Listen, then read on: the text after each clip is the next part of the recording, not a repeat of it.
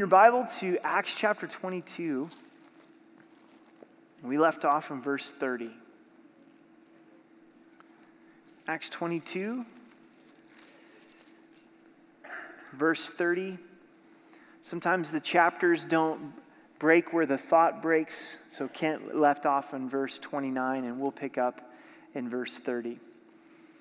Now, this chapter really deals with Paul having a dark night of the soul, a difficult, challenging time. He'd felt the Holy Spirit impress upon his heart to go to Jerusalem. There was many that were in opposition to this vision, those that were saying, hey, you're not supposed to go to Jerusalem. He was convinced that the Spirit wanted him to travel to Jerusalem. Coming to Jerusalem, he quickly gets arrested. He requests in chapter 2 to speak in front of the angry mob. In chapter 23 now, he's going to speak in front of the Jewish leadership. And in the midst of this, doubt comes into his soul. Was I really right? Was this the course that I was supposed to go on? And many times that happens in our lives as well. God puts us on a certain path and a certain direction, and then we come to a crisis, a difficulty, and we wonder, is this the path that God has? Did I hear God right? Is this effort really worth putting in? And the Lord speaks to us in those seasons and reminds us of his presence. So I think it's going to be applicable for some tonight because it's right where you're at. You're in the middle of the dark night of the soul.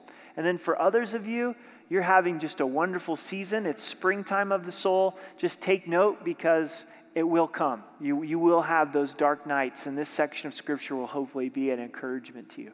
So let's pray together. Father, we come just thankful that we're your sons, that we're your daughters.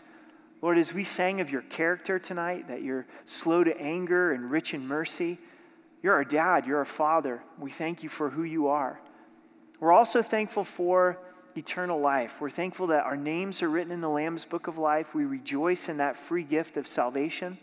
God, I pray that you would confirm your work and your direction in our lives and that we would stay the course in the things that you have called us to. Holy Spirit, have your way. Would you bless this time?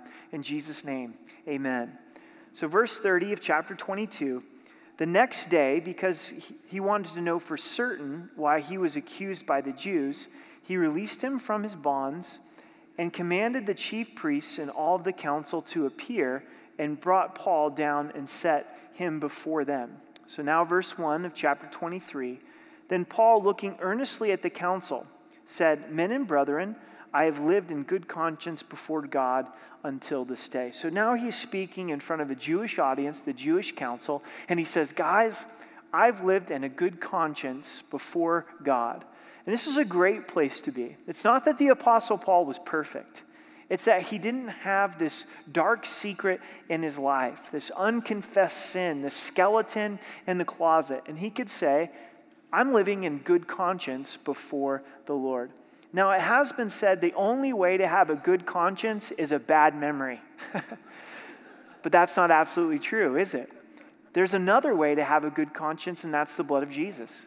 To have confessed our sin, to forsake our sin, to allow Jesus to wash our conscience clean. I think tonight as we examine our hearts, we know that if our conscience is clean before the Lord.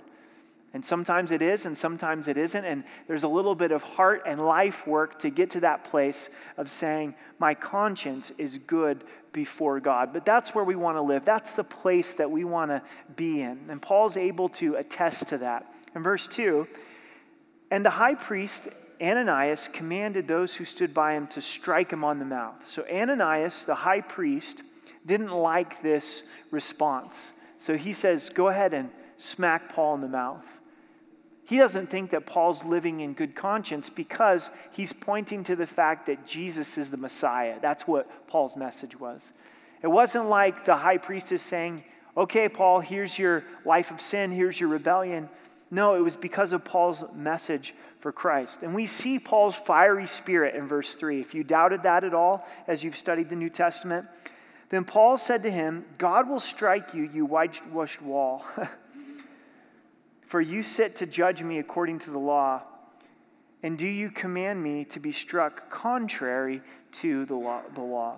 A whitewashed wall, a whitewashed tomb. What he's calling him is a bag of bones. just outside of Jerusalem, they would whitewash the tombs. They would whitewash the walls of the cemetery so that no one would accidentally touch a tomb, because then, according to their law, you would become unclean. So he's saying, you're a bag of bones. You're a dead man spiritually, even though you're alive physically. And then he says, you struck me contrary to the law. You claim to be a follower of the law, but the law calls for justice, the mouth of two or three witnesses, Deuteronomy chapter 25. In verse 4, and those who stood by said, do you revile God's high priest? Are you going to treat the high priest this way? Then Paul said, I didn't know, brethren, that he was the high priest, for it is written, you shall not speak evil of a ruler of your people. So, possibly bad eyesight. Some Bible scholars look at Paul's thorn in the flesh, that he may have had bad eyesight, and so he didn't see that he was speaking to the high priest. Possibly just an oversight. But one of the things is he did not intend to hit the high priest. He's claiming here and saying, Paul didn't intend to speak this way of the high priest. He didn't see that this was the high priest. He said, if I would have known that this is the high priest, then I wouldn't have spoke this way to him. And he quotes from the law. Exodus 22, verse 28 says, you shall not speak evil of a ruler of your people. Sometimes difficult to do, isn't it? But that respect for the position that God gives. In verse 6, when Paul perceived that one part were Sadducees and the others Pharisees, he cried out in the council, men and brethren, I am a Pharisee, the son of a Pharisee. Concerning the hope and the resurrection of the dead, I am being judged.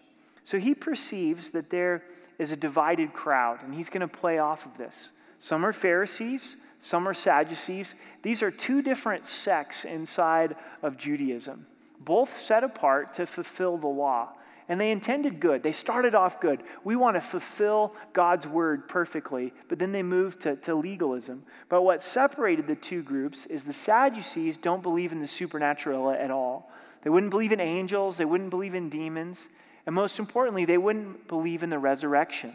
So Paul obviously believes in the resurrection, and he's going to bring that up. He also brings up his past, and he says, men and brethren, I'm a Pharisee, the son of a Pharisee, concerning hope and resurrection of the dead, I am being judged. He says, guys, I know where you're coming from. I think in a lot of ways, this was Paul's lifelong dream to minister to these group. These are his people. This is where he came from. This is like going back to a group of unbelievers that you've prayed for, that you've longed for, and now the moment has come that you get to share with them. Maybe it's family, maybe it's friends, maybe it's coworkers. Paul had such a heart for the nation of Israel that he said he was willing to be accursed for their salvation.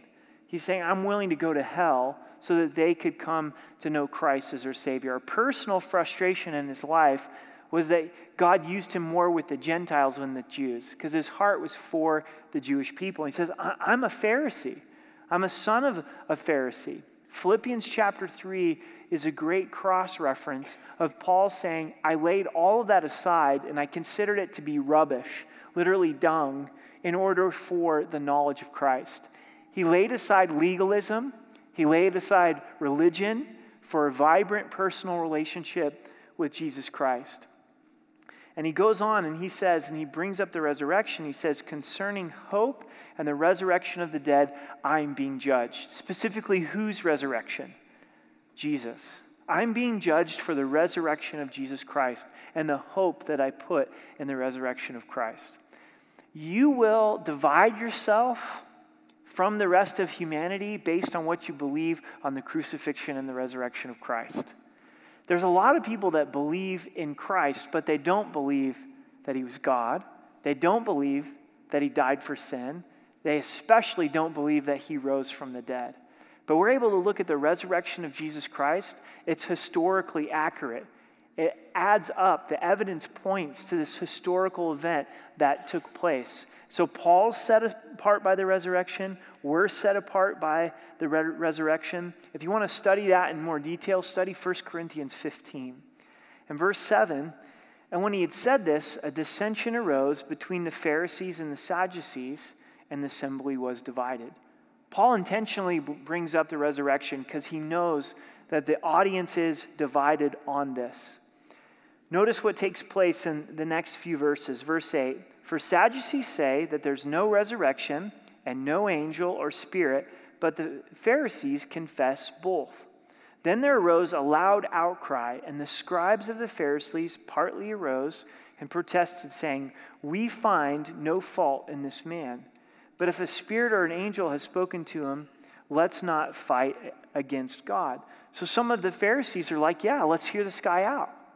They believe in the supernatural. Paul was a Pharisee and the son of a Pharisee. But verse 10, now when there arose a great dissension, the commander, fearing lest Paul might be pulled to pieces by them, commanded the soldiers to go and take him by force from among them and bring him into the barracks. So the tension gets so violent that they start pulling on Paul. No, let's hear him. And the Sadducees are like, no, let's put him to death. This guy's a heretic. It's heresy. He's a false teacher. And the commander, who is a Roman, is looking and going, my job's to keep the peace in Jerusalem. I better get this guy out of here. He's going to become lunch meat. They're just going to rip him to shreds. Now begin to think about what this is like for Paul. We know from Scripture in verse 11, it says, but the following night. So Paul seems to really be wrestling with these things. His sermon didn't even get off the ground. It crashed and burned. He says one simple sentence, I'm being judged for my hope in the resurrection of the dead. And they're like pulling him apart. And here comes the Roman commander. And he's wrestling going, what in the world was that all about? Ever been there? God, I thought you called me to this.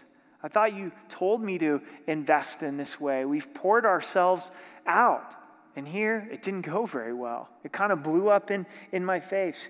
And maybe in the back of his mind, he hears the voice of Agabus. Remember Agabus? He said, can I borrow your belt? And wrapped up his hands in Paul's belt and says, whoever's belt this is going to be bound. The church then interpreted that as you're not supposed to go to Jerusalem. But he was convinced, Paul was convinced that he was to go to Jerusalem. Now he's beginning to probably doubt all of that. And we're going to see that things are even going to escalate from here. His life is on the line. Doubt, fear, anxiety, worry, it's all there. But the following night, the Lord stood by him. Now Jesus said that he would never leave us or forsake us. True? That's his declaration, his promise. I will never leave you. And I will never forsake you. So God was always with Paul. But I believe that God in this moment allowed Paul to feel his presence in a greater way. The Lord stood by Paul. It's the message of God saying, look, Paul, I'm with you. You're in the right direction. Keep going. This is exactly what I have for you. The Lord stood with him. The Lord made his presence known. And this is what we need in the dark night of the soul more than anything else. I'm reminded of when the disciples were on the storm, the Sea of Galilee, and Jesus reveals his presence. One time Jesus is sleeping in the boat. They're waking him up. Jesus, we need you to be awake in this situation. Another time Jesus is walking on the waves. When they realize it's Christ, they call out to him. But if you're in difficulty, if I'm in difficulty, which we may be, if not, we will be, we need to cry out and say, God, I need to know your presence. I know you're with me. I know your promise that you'll never leave me or forsake me. But would you reveal your presence to me in the midst of this difficulty? We don't like these crises in the night. We don't enjoy it when we lose sleep. We don't enjoy it when we wake up at 2 in the morning. A couple things that practically I love in life the most is sleep and coffee. I love a good night's sleep, and I love a cup of coffee. But yet, when we're in these crises, isn't it amazing how the Lord does meet us in those night seasons and those times of difficulty? The Lord's with you. May he reveal his presence to you. He's with you. Right where you're at tonight and what you're going through, where you're seated. He knew where you would sit. He knows what you're thinking about. He knows the words that you're going to speak. He stands with you. If he stood for you on the cross and he stood for me on the cross, he's never going to forsake us. He gave his back for us to promise us that he's never going to turn his back on us. Sometimes we have to lay hold of it by faith. Sometimes the Lord allows us to feel his presence. But the Lord, he stood by him. He stood by him. And this is what God said. Be of good cheer. Likely story. You know, easy for you to say, Jesus, be of good cheer. Right now, I just got tore up. You know, these guys are about ready to kill me. I'm going to get news here tomorrow morning that 40 guys have made a vow that they're not going to eat or drink till they kill me. And you're telling me to be of good cheer. A lot of times, joy is a response to who God is and his promises, not our circumstances. True? God will come to us in the midst of financial difficulty and he'll say, be of good cheer. He'll come to us in the midst of relational challenge and say, be of good cheer. He'll come to us in the midst of bad news physically and he'll say, be of good cheer. Or say, I don't know what set of circumstances you're looking at, because the set of circumstances I'm looking at don't look very cheerful right now. And the reason why he's to be of good cheer is because Christ is with him, and because of the promised future. Notice in the next few verses or the next few statements, Paul, for as you have testified me in Jerusalem, so you must also bear witness at Rome. So first and foremost, Paul was right in going to Jerusalem. Jesus says, you have testified of me in Jerusalem. Paul needed to hear that encouragement. What are other believers' perspective of what you're doing? That's not what's first and foremost. What's your own perspective of what you're doing? That's not the first factor, is it? It's what does the Lord think? What does the Lord say? And is the Lord encouraging you, saying, you've testified of me. You've walked on the path that I've wanted you to walk. You were obedient. Now, that may not be the message that God gives to you tonight.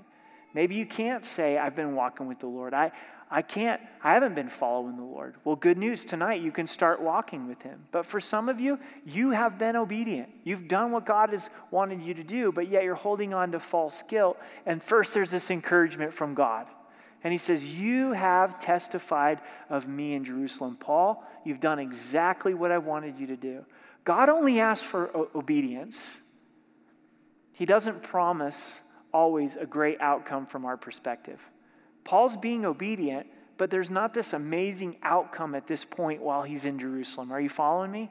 So this is in that encouragement from the Lord. I'm reading Jeremiah right now in my devotions. It's been rich for me because Jeremiah was the faithful prophet with no fruit.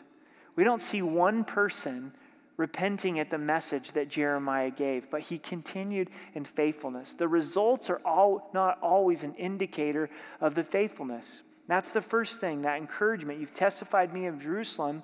And then it says, so you must also bear witness at Rome. You know what? I'm not done with you. I've got a future for you. You're going to go to Rome, and you're going to testify to me in Rome. We do know from church history that Rome became the place of Paul's death, where he was martyred, where he wrote his epistle, 2 Timothy, to his young disciple, his young protege. God knew the end that Paul was going to have, but Jerusalem wasn't it. He was going to go on to Rome. God numbers our days, doesn't he? He knows when our end is going to be. Jeremiah 29:11, it's one of my favorite verses, says, for I know the thoughts that I think towards you, says the Lord, that of peace and not of evil, to give you a future and a hope. Part of the reason we can be of good cheer in the dark night of the soul is because Christ is with us. Christ encourages us, and then Christ has a certain future for us. He's got a plan. In spite of our mistakes, other people's mistakes, the nature of the world, he rules and reigns over everything, and he's got a Rome in mind for you. He's got a Rome in mind for me, and he wants us to keep going and to keep pursuing and to not give up on the things that the Lord has told us. The very core of what God is telling Paul is, you're on the right track, I'm with you, keep going.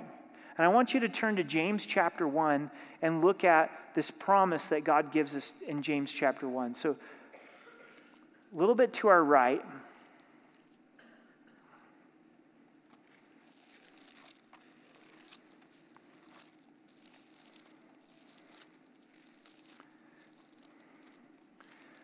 James is right after Hebrews, right before Peter. If you've gone to Revelation, you've gone a little bit too far. So, James chapter 1, verse 2. My brethren, count it all joy when you fall into various trials. Another one of those counterintuitive, be of good cheer. Be cheerful, be joyful, because you're in various trials. Don't you like how Scripture does that? Various trials. Because it's hard to define trials. They're so vast, they're so varied, they're so different. And so when you fall into various trials, be joyful. Why? Knowing that the testing of your faith produces patience. Trials have a way of revealing the status of our faith. There's no other way to know. If we don't test it by trial, we won't have adequate information. So the trial's going to test our faith, but it's also going to produce patience, which is endurance.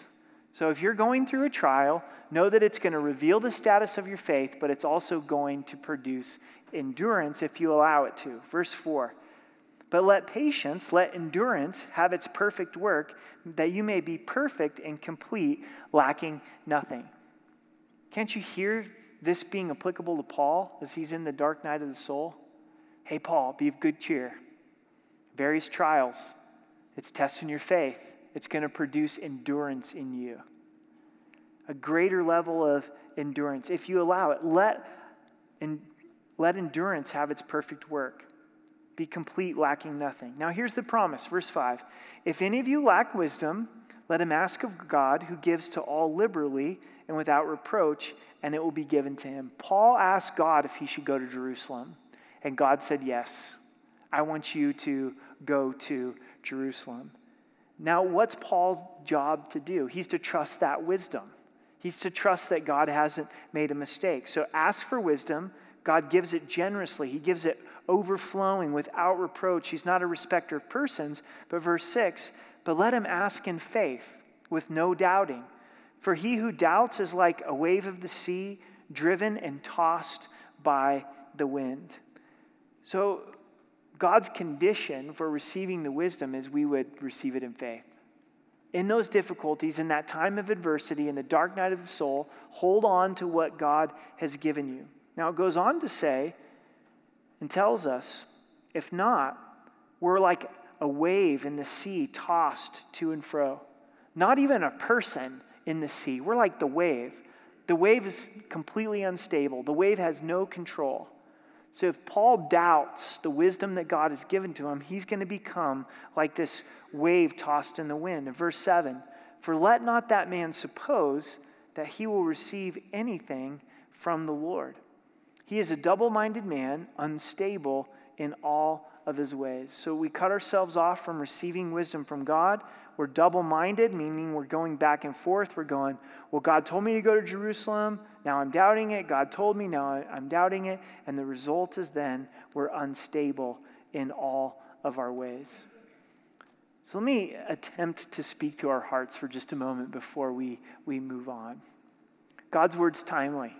It's a lamp unto our feet and a light unto our path. This has been timely for me this week. I've been challenged with this section of Scripture to say, am I going to trust wisdom that I know that God has given to me, or am I going to doubt it? And Paul needed that encouragement that God was with him, stay the course, keep walking in wisdom, keep enduring, I've got a future for you. And maybe that fits for you tonight. You're going, I know that the Lord's shown me this. I was asking for wisdom in this situation, and he spoke. Now things are getting difficult, and I'm doubting it. Don't doubt it. Christ is with you.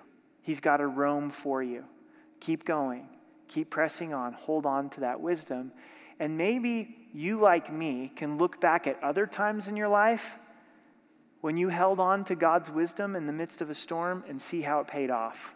And you go, you know what? I'm so thankful that I held on to what the Lord had showed me, and it did pay off. And I can trust God again in the midst of this season. And here's a silver lining that I find a lot of encouragement in, is if Paul needed this, how much more so do we need this? This is the great Apostle Paul. This is a man of great faith, but he had a dark night of the soul where he was confused. and he was wondering, and God in his love for Paul came to him and just allowed his presence to be known in Paul's life. He said, Paul, you're on the right track. Keep going. If you're on the wrong track, get on the right track. But if you're on the right track, you're in trying to walk in the wisdom that God has given you, keep going. He's got a future for you. Keep headed towards that personal Rome that the Lord has put upon your heart.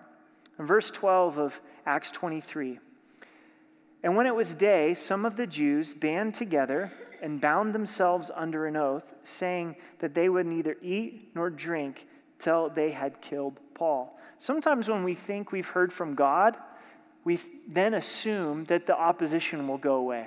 Well, God spoke to me last night, and he encouraged me so much. I was at Wednesday night Bible study, and the Lord really met me. Does that mean there's going to be no opposition Thursday morning? Oh, I only wish. That would be great, wouldn't it? So for Paul, he's going to have to hold on to this by faith because 40 dudes are saying, I'm not going to eat or drink till I kill Paul. Now, that's always kind of fascinated me a little bit because if I were trying to kill somebody, which I'm not. You can thank the Lord for that.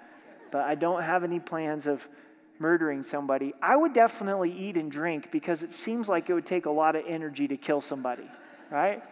So these guys are going to have all of this effort to kill Paul, but they're saying we're not going to eat or drink, but they're showing their passion and their dedication to see Paul's death. In verse 13, now there was more than 40 who had formed this conspiracy. So it's growing. Now there's more than 40.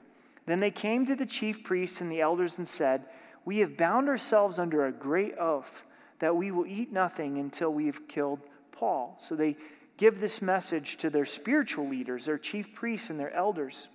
Verse 15, now you, therefore, together with the council, suggest to the commander that he be brought down to you tomorrow, as though you were going to make further inquiries concerning him, but we are ready to kill him before he comes near. So now they're in conspiracy with the chief priests and the council, saying, ask for Paul to come to us again, and while he's on the road, we're going to kill him, and we're going to knock him off. Man, religion is a dangerous business. These guys sound more like the mafia than the spiritual leaders of Israel, huh? Verse 16, so when Paul's sister's son heard of the ambush, he went and entered the barracks and told Paul.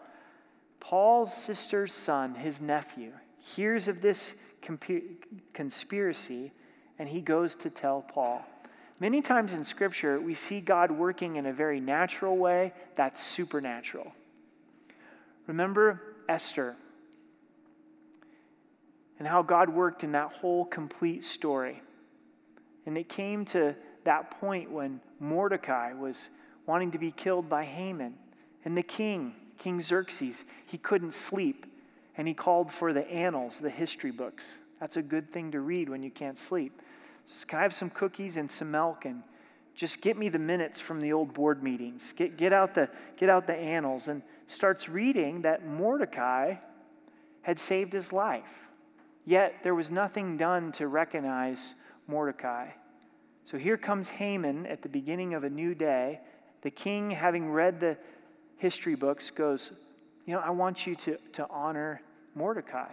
And all of that started with what? A king who couldn't sleep. Was that coincidence or God's hand? That was God's hand. And right here you can look at Acts 23 and you can go, oh, this is coincidence that Paul's nephew heard of this conspiracy to kill Paul. But we know it's God's hand. It's God fulfilling the promise that Paul's going to live. Jerusalem's not going to be his death. He is going to go to Rome. Look for God's hand supernaturally in the natural. Look for him to work. Look for him to put together the pieces. Maybe you're reading a devotional. Maybe you're reading in a section of Scripture. And then all of a sudden you turn on the radio and you hear a pastor teaching on that same section of Scripture. The other day, I was doing a devotional with the girls, and it was all about good soil and the seed. And then those 2 days, I happened to be working in my yard with soil. And I'm like, okay, God's trying to get my attention. There's no coincidences, are there? God's hand is in this.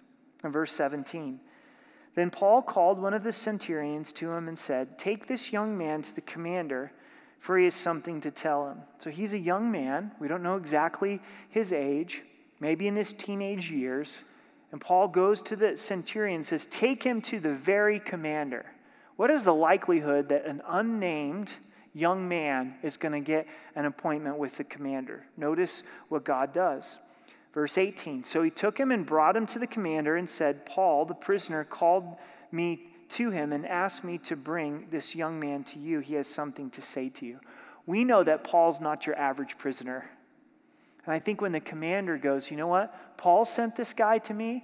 There's all this uproar about Paul, and ultimately seeing God's hand upon Paul, he's like, okay, I'm going to hear what this kid has to say, what this teenager, this young man has to say. Verse 19, then the commander took him by the hand, went aside, and asked privately, what is it that you have to tell me? So now they get this one-on-one meeting with the commander, this private meeting. In verse 20, and he said, the Jews have agreed to ask that you bring Paul down to the council tomorrow, as though they were going to inquire more fully about him. But do not yield to them, for more than 40 of them lie in wait for him, men who have bound themselves by an oath that they will neither eat nor drink till they have killed him, and now they are ready, waiting for the promise from him. Let's it all out. The cat's out of the bag. So the commander let the young man depart, and the commander commanded him, tell no one that you have revealed these things to me. Wouldn't it be pretty cool to be recruited by God into secret service?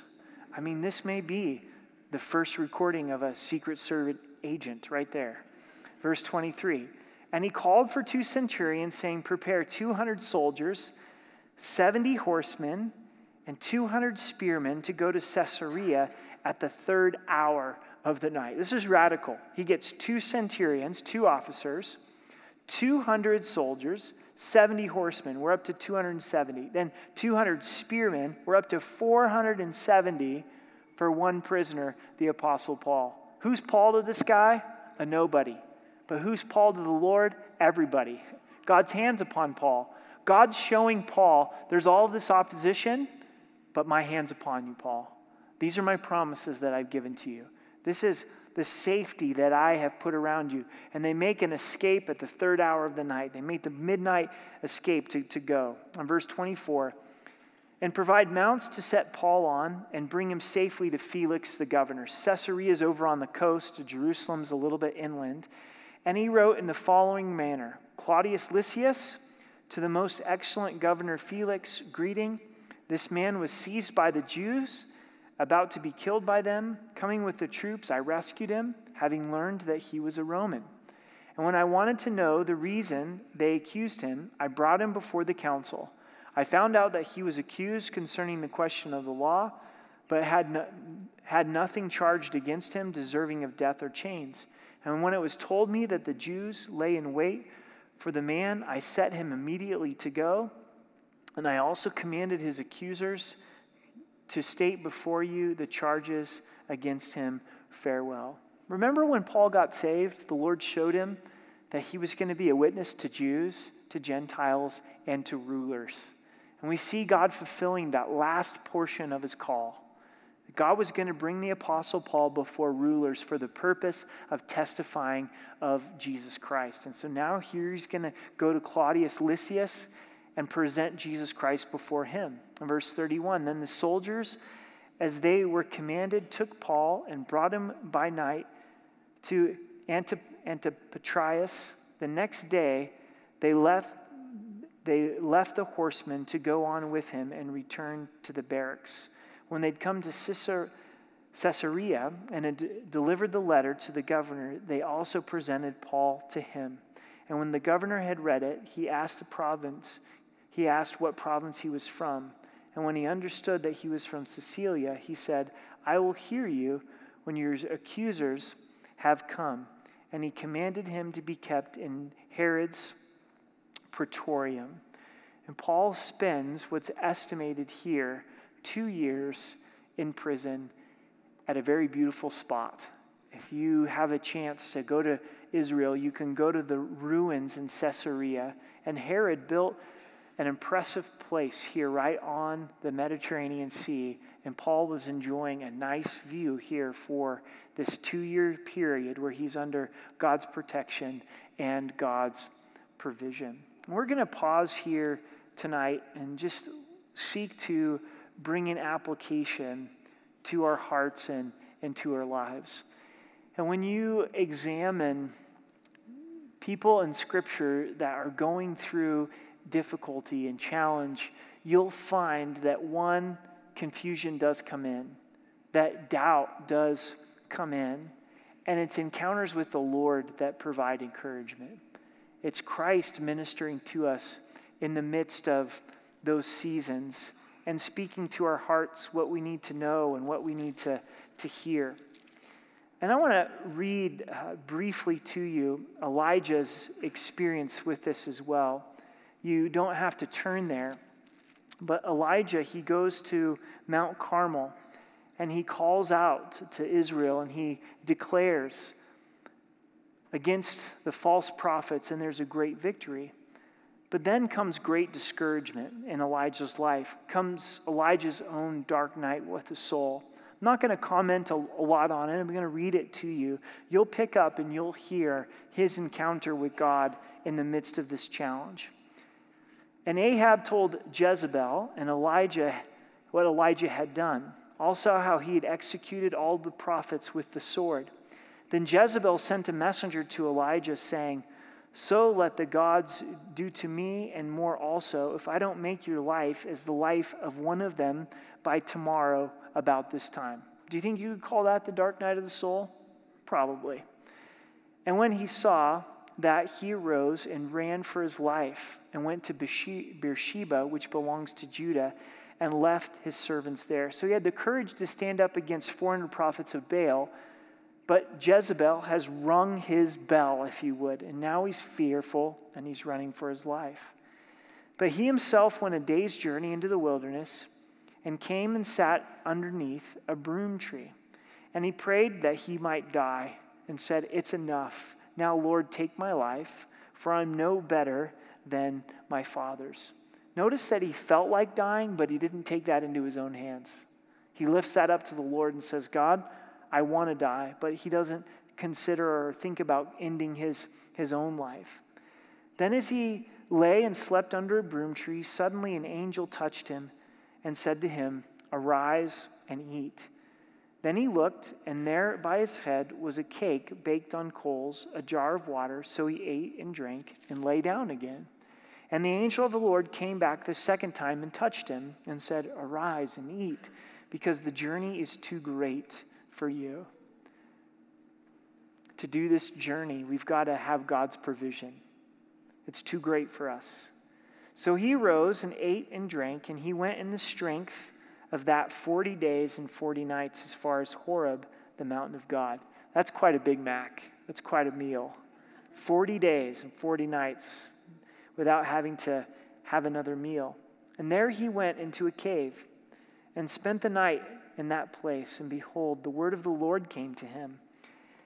And he said to him, "What are you doing here, Elijah?" So he said, "I have been very zealous for the Lord of hosts, for the children of Israel have forsaken your covenant, tore down your altars, and killed your prophets with the sword. I alone am left, and they seek to take my life." Then he said, "Go out and stand on the mountain before the Lord." And behold, the Lord passed by, and a great and strong wind tore into the mountains and broke the rocks into pieces before the Lord.